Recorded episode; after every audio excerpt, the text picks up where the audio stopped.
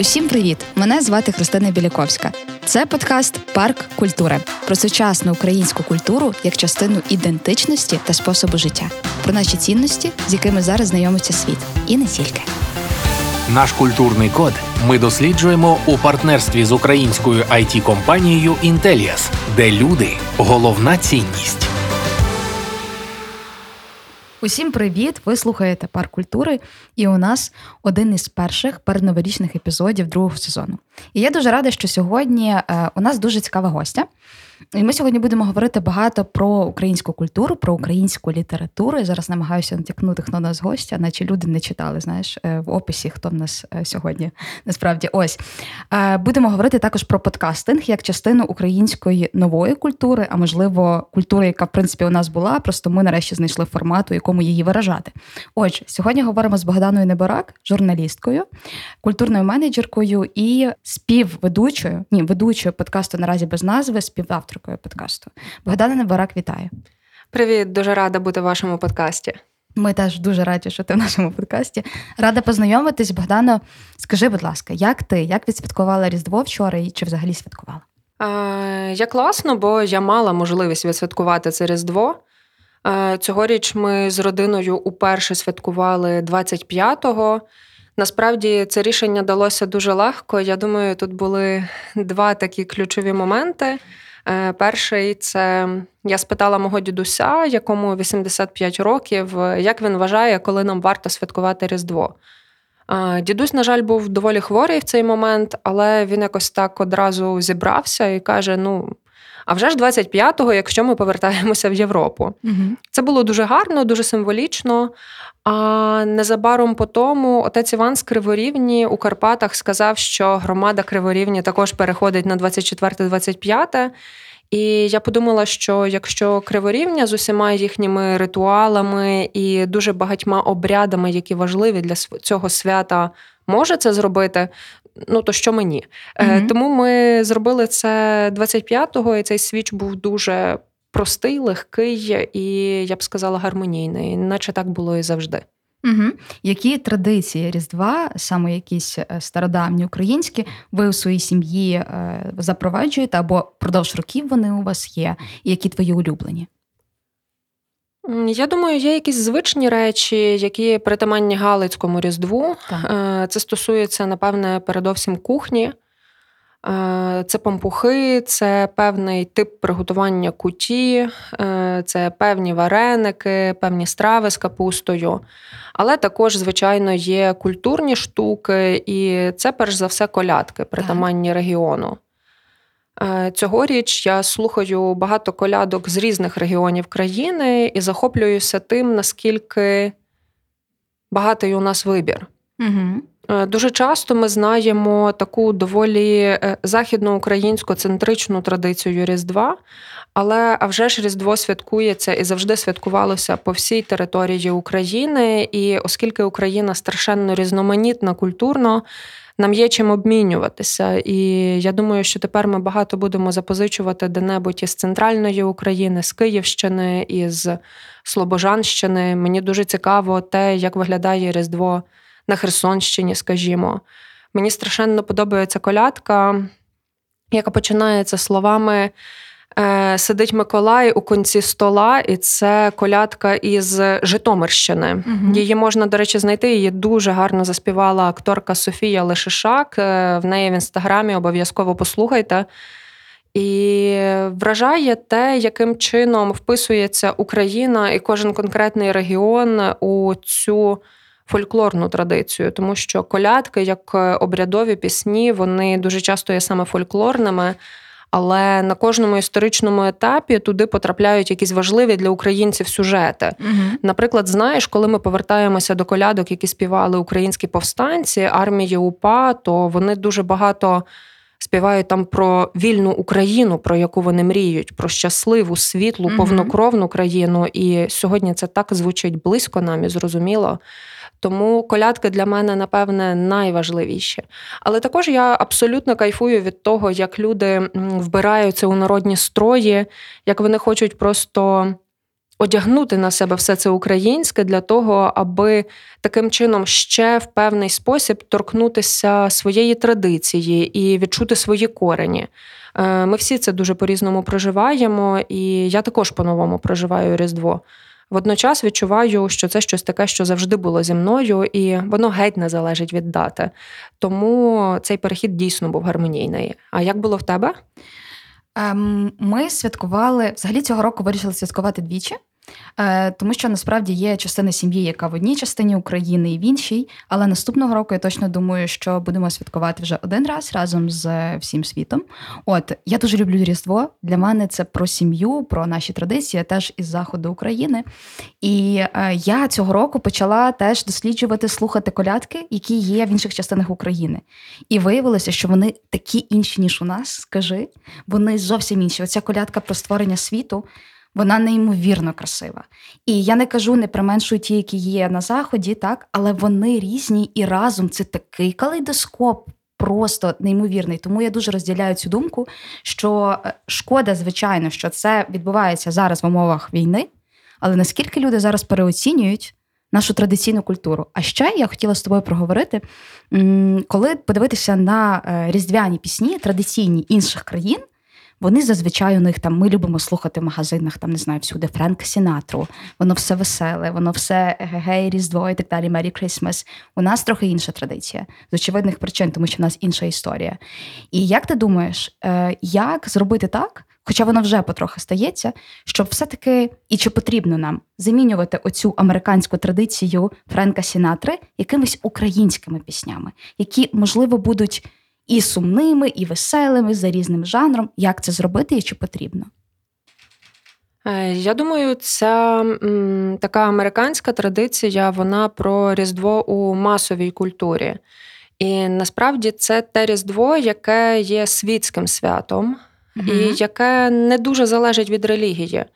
Е, тому що акцент іде на об'єднанні. Якщо ми лишатимемо лише християнську складову Різдва, то Е, викинемо дуже багато людей е, із святкувань, із можливості разом сісти за стіл, разом поговорити про щось, е, згадати, провести час разом. І насправді мені здається, ми певним чином рухаємося навіть у бік цього світського різдва, що мені страшенно подобається. mm Бо в Україні є дуже багато людей різних віросповідань, але ідея того, що щороку щось дуже світле народжується у наших серцях, у наших домівках, е, що ми можемо чимось поділитися, і ми можемо приміряти до себе певні архетипні історії, вона не те, що приваблює, хочеться її не втрачати. Ось е, учора я була на коляді в Українському католицькому університеті. Це була коляда від студентського театру. Вони ставили Сокоринський вертеп, це найдавніший збережений український вертеп.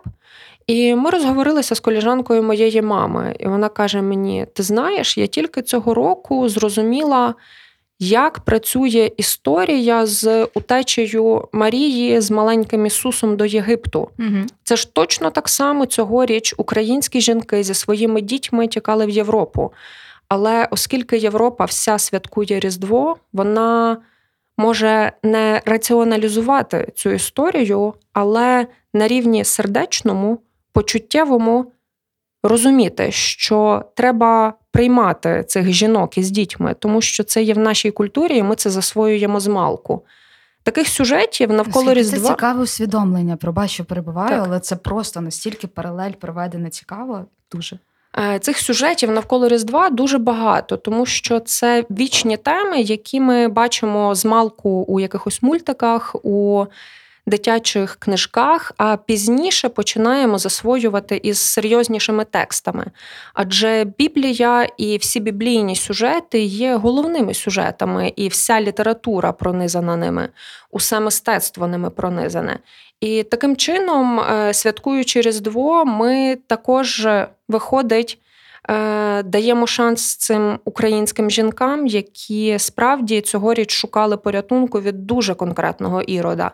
І саме тому європейці цих жінок приймали, mm тому що це певна культурна паралель, яка збігається.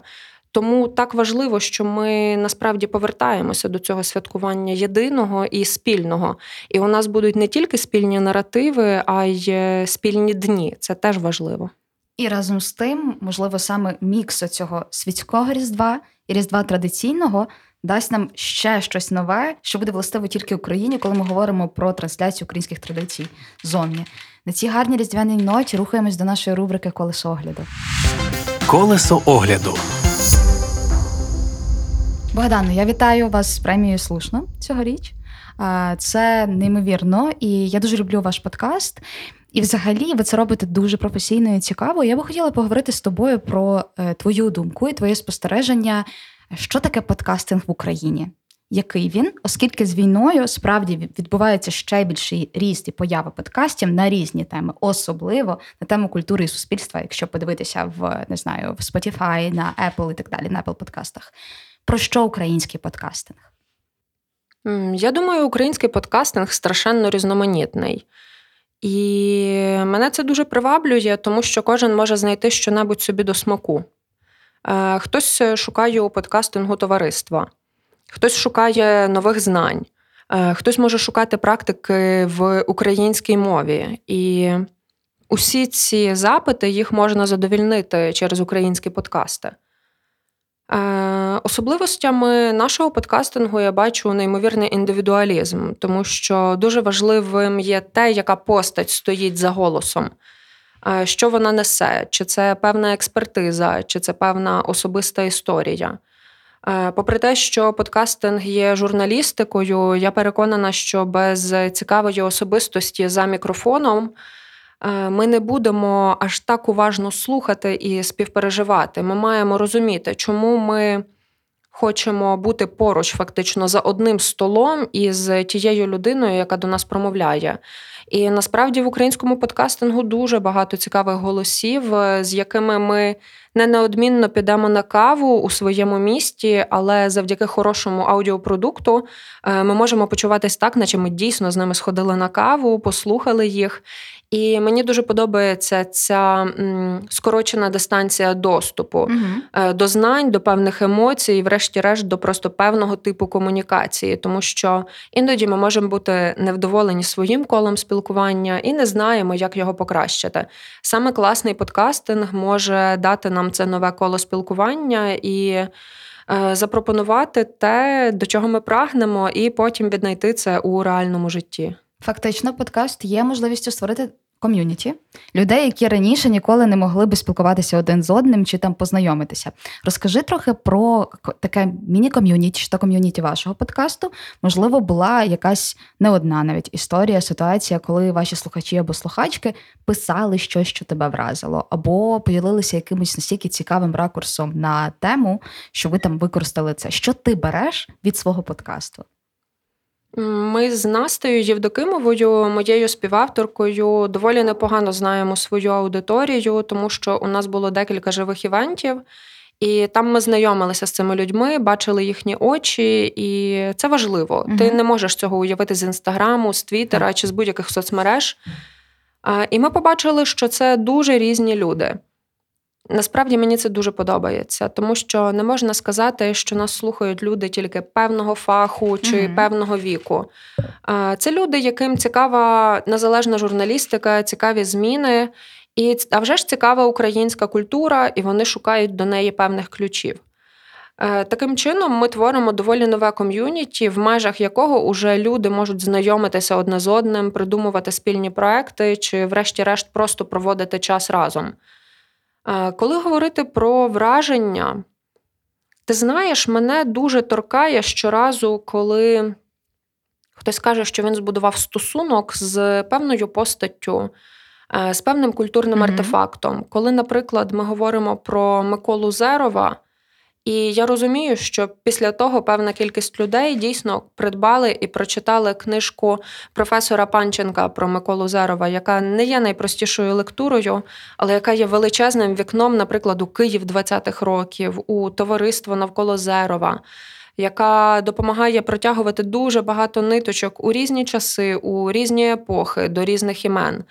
І коли я розумію, що завдяки нашому подкастові люди учаться ці ниточки перекидати, такі мостики, наче.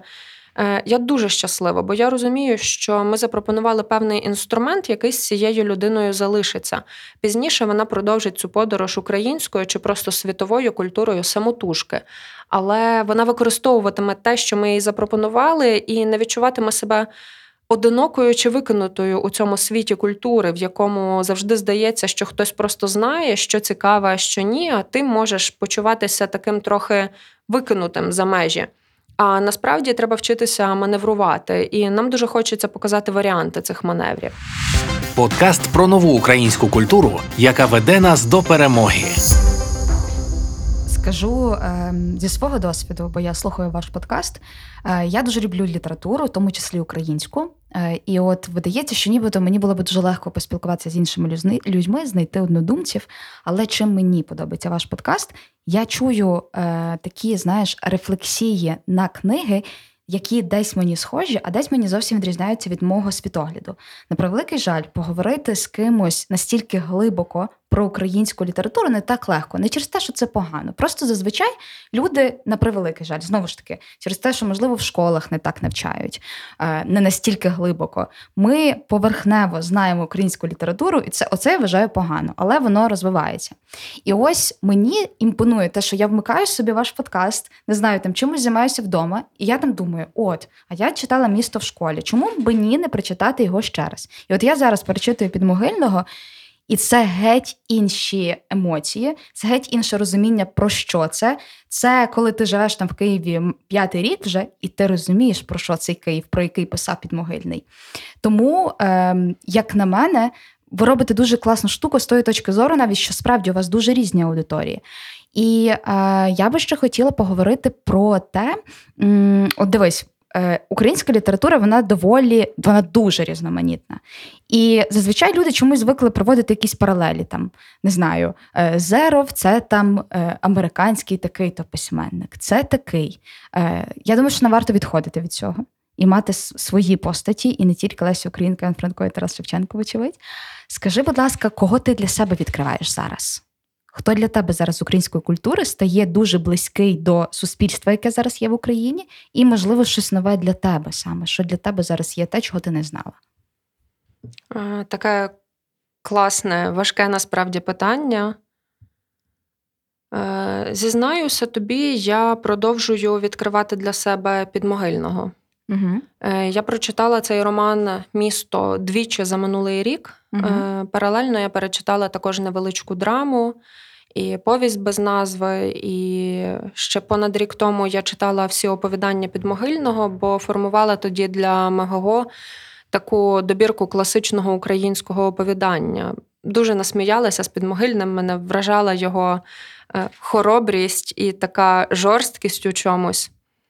Але місто стало для мене якимось просто неймовірним відкриттям. Я постійно бачу там щось свіже, і мені так хочеться, аби цей роман наново став культовим, угу. аби ми ходили вулицями тими самими, аби ми віднаходили якісь е, цитати. Аби ми думали, чому підмогильний у місті пише про Коцюбинського, наприклад, mm як відбувається ця боротьба поколінь. Ну, словом, там неймовірна кількість сюжетів, і вони мене дуже вражають. Е, я дуже хочу нарешті зареєструватися в Центральному архіві літератури і мистецтва. Зараз це не так просто. А що це за архів? Це архів при Софії Київській, у якому є дуже багато архівних матеріалів про наших авторів, зокрема. Там можна побачити почерк підмогильного в оригіналі, там можна побачити певні світлини. Клас. Е, це не просто, тому що зараз війна і ці архіви зачинені, але, на щастя, Е, частина фондів є оцифровані, і е, зробивши певну кількість кроків, я все ж можу заповнити формуляр і зареєструватись для того, щоб отримати доступ до оцифрованого. Мені також дуже цікава історія друга підмогильного Євгена Плужника, який є страшенно важливим поетом для багатьох українських поетів-вісімдесятників, тих, хто. Дебютує у 80-ті і творитиме українську літературу у 90-ті, і сьогодні, врешті-решт, І про плужника так мало відомо, mm хоча всі так ним захоплюються, всі його дуже люблять. І мені просто хочеться мати більше цих контактів. Я готувалася якось до лекції, яку мала про місто Підмогильного у Франківську. І узяла читати книжку, е, це збірка статей і певних текстів підмогильного і про підмогильного, е, яку упорядкувала літературознавиця Олена Галета. І там я зависла на листах. Е, здавалося б, можна читати ці статті, можна читати різне. Але ти зупиняєшся, бо бачиш, наприклад, останній лист підмогильного до дружини із Соловків. Або бачиш, як міняється людина, коли вона пише ці листи, не отримує відповіді, бо відповіді не доходять, тому що їх зупиняють е, на етапі різних перевірок. Е, мені дуже хочеться мати якомога повніші портрети цих авторів. От зараз я заговорила, на жаль, про Соловки і про не найпростішу тему mm-hmm. для української культури, але без неї теж ніяк. І, можливо, коли я робитиму певні нові історії про того ж таки підмогильного. Е, я а вже ж не акцентуватиму на смерті. Мені дуже подобається фраза, яку сказав покійний сьогодні музикант е, зі Львова, який потім став музикантом із Харкова, місько Барбара. Є дуже гарний запис на медіа накипіло, де місько читає хвильового, Семенка та інших співає Сусюру, і він теж дає цей смертельний і смертоносний контекст але потім каже: Але я сьогодні не про смерть, а радше про уяву. Угу. Мені дуже близький цей підхід, тому що важливо знати весь контекст, але потрібно закцентуватись на цій уяві. І так кучеряво вертаючись до твого питання, мені дуже цінними сьогодні є постаті українських 20-х. У мене є відчуття, що вони залишили для нас неймовірно багато е, саме у контексті нашому воєнному. Угу вони переживали дуже схожі досвіди. І, наприклад, у перші тижні ескалації, навіть у перші дні, а вже ж я не читала нічого. Я писала новини, ми всі писали тоді так, в The Ukrainians новини. І я почала боятись, я думала, що я більше не читатиму. А потім я згадала таку штуку, яку я часто повторюю, що коли е, є великий стрес, корисно повертатися до тих текстів, які тобі вже знайомі. Угу. І я повернулася до Миколи Хвильового. Я зовсім інакше його відчула, бо я зрозуміла, що я нарешті потрапила в умови, які йому були знайомі, і після яких він щонебудь писав. І тому мені дуже цікаві ці автори. Водночас вони мені цікаві, тому що вони показують нам. Е, той контекст, який Росія так довго намагалася заборонити, і сказати, що в Україні цього взагалі не було. Е, в Україні не було модернізму чи авангарду. Е, тому для мене це просто, знаєш, такий трохи пул нерозказаних історій, які нам ще належать розказати, прожити, полюбити, і як з тими колядками насправді зрозуміти, mm-hmm. що це теж наше. Бути сьогодні у Львові і читати харківську літературу, або бути у Франківську. Ось е, ця подія, про яку я тобі розповідала, це клуб Читай, який заснувала платформа Тепле місто. І там вони постановили для себе читати літературу українського авангарду, е, читають хвильового, Йогансена, Підмогильного, поезію е, Плужника. І це мене так захоплює, тому що.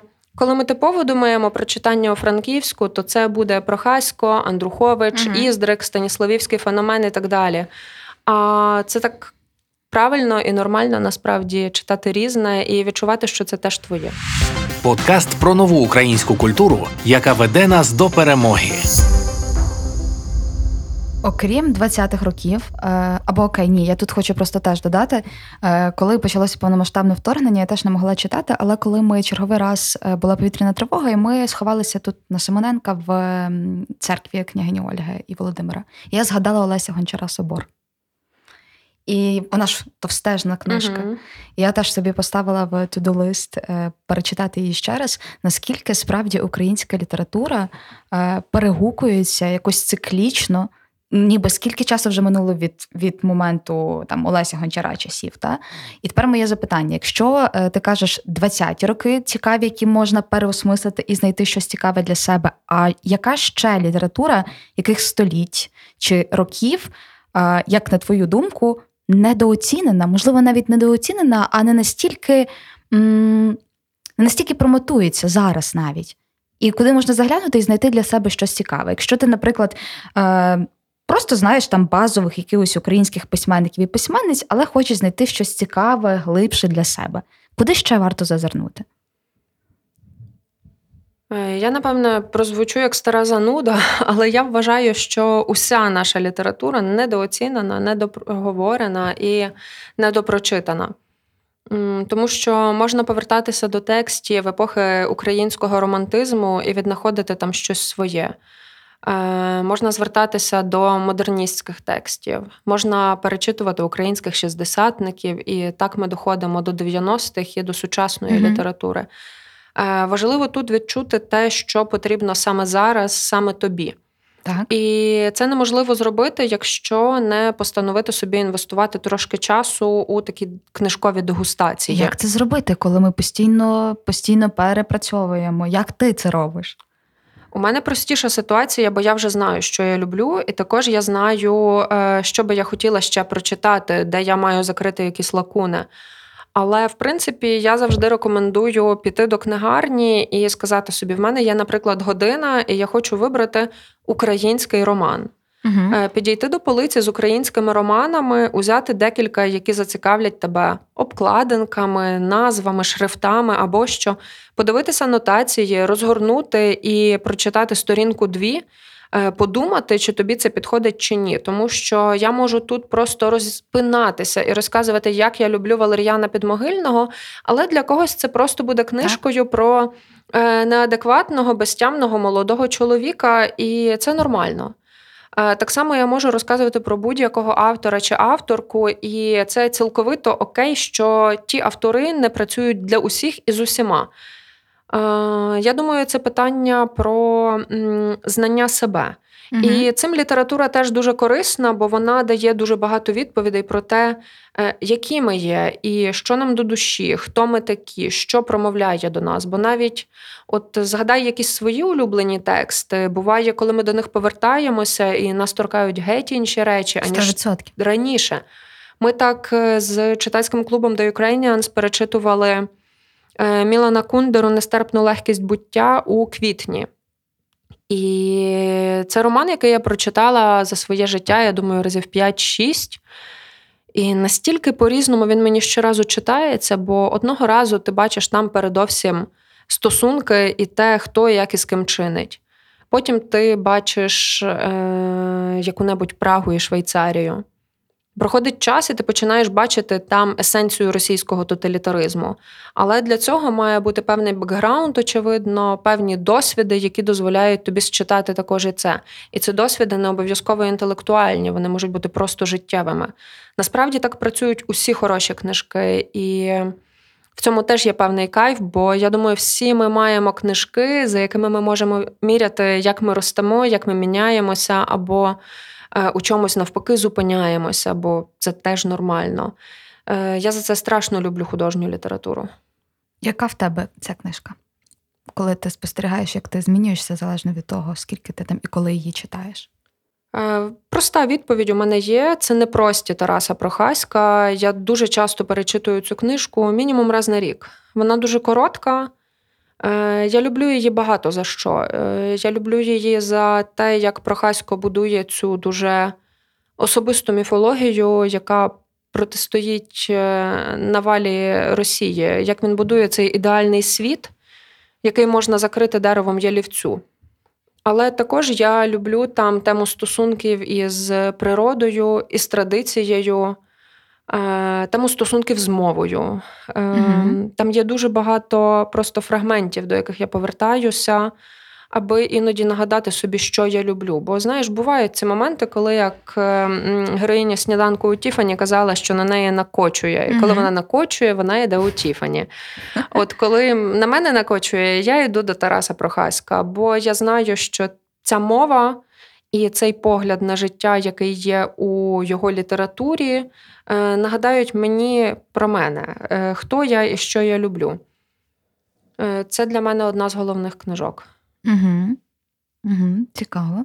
У мене, напевно, зачарована Десна. Взагалі люблю Довженка, Україну вогні люблю, угу. але давно не читала. Насправді тут же ж дуже правильно ти кажеш, що це залежить від того, що який в тебе етап в житті. От ти в один етап відкриваєш книжку, ти бачиш одне, на чомусь фокусуєшся, а тут бачиш інше.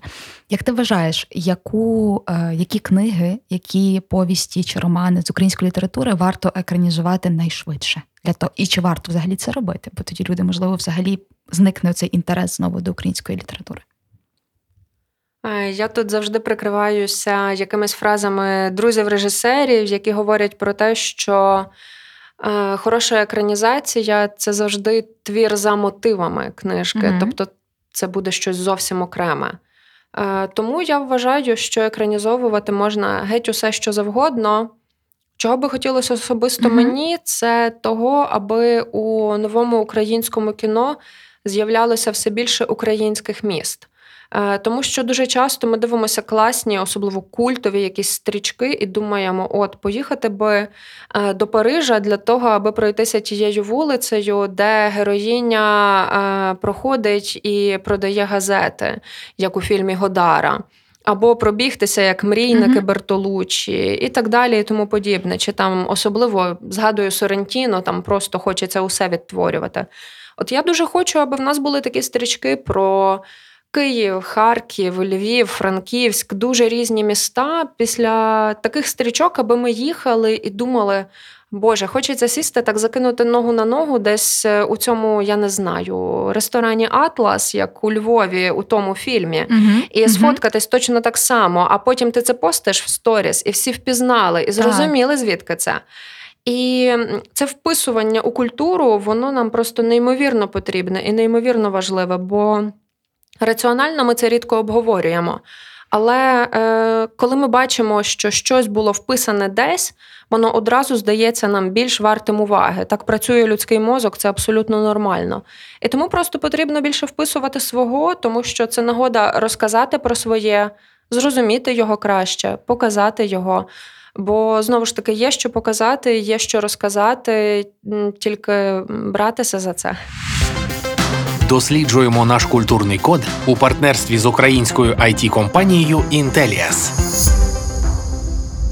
До речі, я подумала про те, що насправді, оскільки зараз велика частина міст зруйнована, е, якщо подивитися в книги, які безпосередньо описують міста, які вони були раніше, то можна знайти дуже багато цікавих речей для відновлення, навіть для відбудови. От добренько, рухаємося до нашої наступної рубрики ем, і поїхали з наших коротеньких запитань. Або ні. Давай ще все-таки про подкастинг. Скажи, Богдану, як ти думаєш, чого, можливо, не бракує, бо в нас є на будь-який смак справді подкасти зараз. Але що ти сама слухаєш, скажімо, чи слухаєш ти іноземні подкасти? Що це? Е, які, хто, про що вони? І чи треба такі в Україні, і взагалі, чи треба нам дивитися на іноземний ринок подкастів, який, до речі, росте наступного року? Знову буде ще більше слухати, аудиторії ростуть. Я дивилася дослідження десь декілька днів тому про те, що зараз аудиторія подкастів змінюється, і більше слухають подкасти вже навіть підлітки від 13 років і люди 55+. А раніше це ж були міленіали і зумери. От то що по контенту? Як ти думаєш, що нам треба робити? Давай спочатку, що треба нам робити? Твоя думка, а потім про іноземні подкасти. Е, ну, знаєш, стратегічно мені так складно сказати, тому що як е, подкастерка я тільки створюю. Я дуже мало дивлюся на цифри і на якісь е, штуки тенденційні. Це по відчуттях може. Мої колеги з The Ukrainians мені розказують, я так приймаю все на віру, бо знаю, що вони до цього дуже пильно mm-hmm. ставляться. Я можу розказати, що слухаю я. Так. Е, Мені дуже подобається проект е, Культ Подкаст. Це проект е, Володимира Єрмоленка і Тетяни Огаркової. Обоє дуже цікаві публічні інтелектуали, журналісти, але також е, це викладачі Києво-Могилянської академії. І вони дуже багато розповідають про різні культурні явища, цікаві постаті. Є таке здорове університетське відчуття від цих розмов. Угу. З іноземних я дуже люблю подкаст Шекспір і компанія, і це книгарня у Парижі. Вони роблять такі прості розмови з письменниками, розказують про новинки, обговорюють, що з'явилося на ринку, і не все, але багато я слухаю. І в принципі є кілька книжкових подкастів, які я люблю слухати, бо мені цікаво, наприклад, якими є короткі списки Букерівської премії. Угу або що там нового розкаже Салі Руні, і чи це має для мене якесь значення у роботі. Але також я час до часу слухаю Езру Кляйна. Мені подобається, як він ставить питання, і мені подобається те, що йому цікаві різні речі. Тобто, це не є подкаст суто про політику, чи це подкаст суто про суспільство. Це такий здоровий подкаст про життя. І деякі теми вже ж мені цікавіші, деякі ні, але я розумію, що я можу щось там вихопити для себе.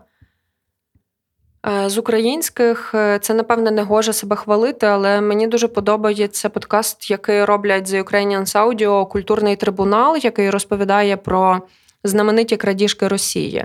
І мені подобається.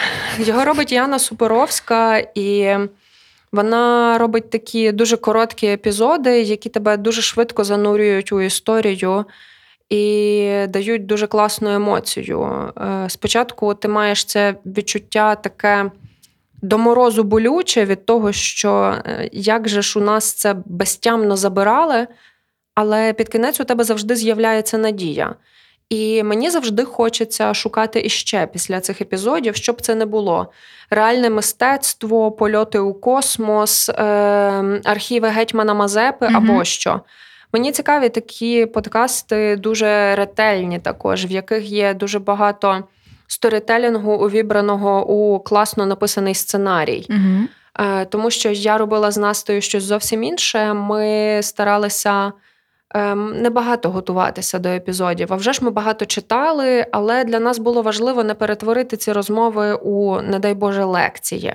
Нам дуже хотілося, аби нам одне з одною було цікаво, і тому ми не попереджаємо ніколи одна одну про те, які питання ми будемо ставити або що. У нас є тільки тема і по всьому.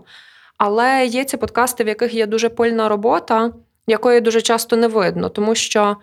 Е, є така фраза в Івана Франка про те, що якщо вірші пахнуть потом, то вони не хороші. І я думаю, що на подкастах ми це теж відчуваємо. Якщо там відчутно, наскільки всім було напряжно, то слухачеві теж буде напряжно. Mm-hmm. А переважно наші слухачі хочуть все ж розслабитись, навіть якщо тема складна. І тому, якщо говорити загалом, мені би просто хотілося більше продукту, який буде легким, попри очевидну складність тем, які mm ми далі будемо проговорювати, тому що нічого легковажного нас наразі не чекає. Це 100%. Американські гірки. Е, добре, Богдане, скажи, будь ласка, окрім очевидної штуки, це війни, про що ще для тебе цей рік? Для твоєї особистості? Чи розвитку? Е, про любов. Я зрозуміла, що в мене класне оточення і класні близькі. Ми підтримуємо одне одного, і це стосується як найближчих, так і колег та роботи. І це дає дуже багато сили навіть в моменти великого страху чи великої зневіри, бо такі моменти теж бувають. І я це дуже ціную, тому що любов вона не завжди про позитив, але вона про щось таке, що ніколи не зупиняється. І цьогоріч я це відчула. Угу. Що для української мови, для розвитку української мови зараз найважливіше? Щоб нею багато говорили. Угу. Ем, А якщо? Якщо уявляємо собі, ем, добре, багато говорили. Люди роблять помилки, їх виправляють, вони бісяться. Що робити? Е, переставати виправляти людей, якщо вас про це не просять, і спробувати ловити власні помилки, якщо вам дуже подобається виправляти інших, тому що усі ми помиляємося, і хто забажає, зможе знайти чимало помилок у моєму мовленні за сьогоднішній подкаст. Я дарую вам цей подкаст для цього. Е, українська культура в умовах повномасштабної війни. Е, що ти відкрила для себе нового, можливо, в жанрі культури, в форматі культури, чого не було раніше, і що тебе просто вражає? Мені дуже подобається те, що з'являється багато нових точок входу для умовно початківців.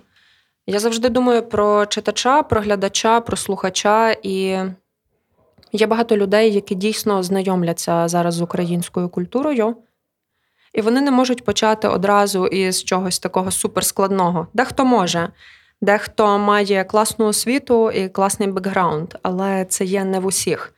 І я думаю, що дуже важливо, що є такі проекти, як, наприклад, Гоголь Мідіа, які зробили також видання про історію простір Мідіа, які простими словами у форматі інстаграм-карток пояснюють якісь явища mm-hmm. і процеси. Взагалі, я думаю, що формати соцмереж дуже корисні, тому що, як мінімум, вони дозволяють краще впізнавати образи і фіксуватись на певних образах, які пізніше, можливо, промовлять до тебе з меморіальних дошок на вулиці або із афіш театру чи виставкового простору. І це все закрутиться. Для мене важливо, аби цих точок входу більшало і більшало. А коли говорити про українську культуру, то е, найбільше мене вражає просто до сліз те, як е, вона може нас підтримати. Е, вона дає дуже багато відповідей на дуже багато тяжких питань про те, чому з нами це все відбувається, е, звідки, чому Росія, врешті-решт, така. Але також е, дає багато контекстів того, що таке Україна. І це теж таке добряче питання, коли ми запитуємо себе, що таке українська ідентичність угу. і для чого Україна. І українські митці, на щастя, залишили нам багато варіантів відповідей на ці питання. Е, їх можна досліджувати, комбінувати, але головне, що відчуває людина, яка починає це робити, це те, що в неї це все є. Е, її могли ошукувати все життя і казати, що в неї цього немає. Е, вона могла навіть у це вірити і шукати це де-інде, тому що порожнеча всередині потребує заповнення. І несподівано така людина може відкривати для себе багатющий простір української культури. І мене дуже захоплює, що наша культура все це дає. Угу. Пар культури після нашої перемоги. Що там буде? Я думаю, там буде все. Я взагалі не боюся за те, що буде після перемоги, попри те, що, звісно, буде купа викликів. Але навіть сьогодні українські митці показують просто неймовірні речі. Ось перед тим як прийти до тебе у студію, я вдруге була на виставці. Е, Курбас майстерні. Це виставка, яку зробив е, Харківський літмузей, резиденція слово, актор і режисер Микола Набока і видавець Олександр Савчук у Львові е, у Львівській дзизі. На вулиці Вірменській, 35, і ця виставка має бути мінімум до 4 січня. Ви встигаєте. Так, е, я дуже рекомендую, тому що, по-перше, ця виставка нам у віч показує, що означає словосполучення Харків залізобетон. По-друге, вона оживлює Курбаса, який такий близький львів'янам, бо у нас є театр імені Леся Курбаса, який є улюбленим місцем для багатьох. І вона показує, що навіть у цих умовах ми можемо розказувати неймовірні історії, а водночас ми можемо звертатися до текстів Курбаса і бачити, що він дав відповіді на ті питання, які ми тільки сьогодні собі ставимо. Усіх, кого цікавить, наприклад, питання українізації і того, як вона працює, треба читати Курбаса і Миколу Куліша. Ем, усіх, хто думає про е, конфлікт російської та української мов, також треба читати Мину Мазайла усе було так давно сказано, і це дає мені таке відчуття, насправді, ти знаєш, фундаменту, тому що. Е, я наче стою за їхніми плечима, або ж вони стоять за моїми. Я розумію, що це все люди, які мене підтримують, і зробили вони це ще 100 років тому. Е, це дає мені неймовірну впевненість у майбутньому, тому що якщо після них з'явилися ми з тобою, е, то це хороший фундамент, і на ньому можна далеко зайти. Я ніколи, до речі, не відчувала такої близькості з письменниками, письменницями, поетами і поетками українськими, як саме зараз, коли е, ми переживаємо дуже схожі, практично ідентичні події. Добре, а скажи, будь ласка, Богдано, ще чиста рекомендація від тебе на Різдво, на Різдво, на Різдвяні свята, оскільки подкаст вийде ще вже після Нового року, але ще на свята що подивитися або почитати з української літератури, українських творів, митців для того, щоб стати ще ближчим до української культури. Я все-таки відповім про певні різдвяні тексти, які, можливо, є неочевидними. Ти згадувала Довженка, і в Довженка в зачарованій Десні дуже цікаво присутнє українське різдво традиційне. І тіні забутих предків О, там так. також. Е, Це пригарно показує Параджанов, але і в Коцюбинського це чудово вдається. І для мене завжди дуже важливим був е, і цікавим образ вертепу для українських поетів-шістдесятників. Тому, якщо ви читаєте поезію, е, порівняйте образ вертепу Василя Стуса, Грицька Чубая і Ігоря Калинця, і обов'язково прочитайте матеріал про арештовану коляду 72-го року на історичній правді. Е, Сьогодні звучить е, сюрреально те, що за коляду могли арештувати і заслати на 9 років у глибоку Росію. Але це були певні реалії для українських поетів, і я думаю, що зараз дуже вчасно повернутися у ті часи. Мгм. Ем, на диво збереглося кілька дуже цікавих знімків з тих днів, коли е, уся українська інтелігенція колядувала у Львові у 72-му році. І дуже цікаво глянути на молодого Стуса, на юне подружжя Калинців і ще дуже багатьох людей, е, яких ми пізніше знатимемо як одних із найвидатніших особистостей України. е, Які зібралися просто поколядувати, і усвідомити, наскільки ця традиція може багато нам сказати про нас самих. От ми якось так з тобою почали з цих колядок і не можемо зупинитися. Ви свята просто. Ну, але це справді колядки це така унікальна наша е, традиція, як на мене. Нічого схожого немає у світі. Ну, справді. Ну, є, звичайно, що в кожного є якісь традиційні різдвяні пісні. Але якщо заглибитись і побачити, як реально виглядав вертеп, те, що ти кажеш, е, який справді був одяг в українців та українок на Різдво, а не те, що нам пропагували всі ці роки, е, саме коли була Росія. Та? От. А, Добре, а скажи, будь ласка, Богдана, на завершення нашої рубрики, чому ми перемагаємо? Чому українці переможуть і вже перемагають, як на мене? Е, Бо вони знають, за що вони змагаються. Так. Ем, Добре. Сюрприз. Остання наша рубрика це рубрика сюрприз, але е, цього разу е, я пропоную не ставити тобі запитань. У мене є для тебе побажання Оу. з передбаченнями шоколадки, тому витягуй. І якщо ти не проти, зачитаєш нам, що в тебе, і скажеш, як ти це для себе трактуєш на наступний рік. Вау, дякую. Тепер треба е, не порвати це передбачення, щоб мені вдалося його прочитати. Треба робити передбачення з цитатами українських письменників письменниць, бо тут я не впевнена, до речі. Таке колись було в дзизі, яку ми сьогодні згадували. Ну, мені вдалося. Так. Е, Вірте у мрії, у них є приємна особливість збуватися. Ну, слухай, нормальне передбачення, мені підходить. Другу шоколадку не буду виймати і не казатиму вирізати першу. Ем, Про що мрієш те, чим можеш поділитися на наступний рік? Можливо, це цілі якісь професійні, скажімо. Та чесно, я мрію про те, про що всі ми мріємо: Мгм. про українську перемогу. Е, Все решта, я не хочу казати там, що ми все маємо або що, але дійсно цей рік показав, що маємо ми дуже багато. Е, Мені хочеться продовжувати робити те, що я робила до того, просто краще. Угу. Дякую, Богдану. Дякую тобі дуже за сьогоднішню розмову і з прийдешнім новим роком тебе. Дякую. Навзаєм дуже приємно було поговорити про культуру в такому святковому контексті, бо це завжди визначає. І коли ти говориш е, у Львові, то тут хочеш не хочеш, але якийсь е, аромат пампуха він десь замішається. Тому ми зараз йдемо їсти пляцки. Супер. Дякую, Богдану. До зустрічі. Наступна зупинка парк культури. Усім привіт! Мене звати Христина Біляковська. Це подкаст Парк культури про сучасну українську культуру як частину ідентичності та способу життя, про наші цінності, з якими зараз знайомиться світ, і не тільки.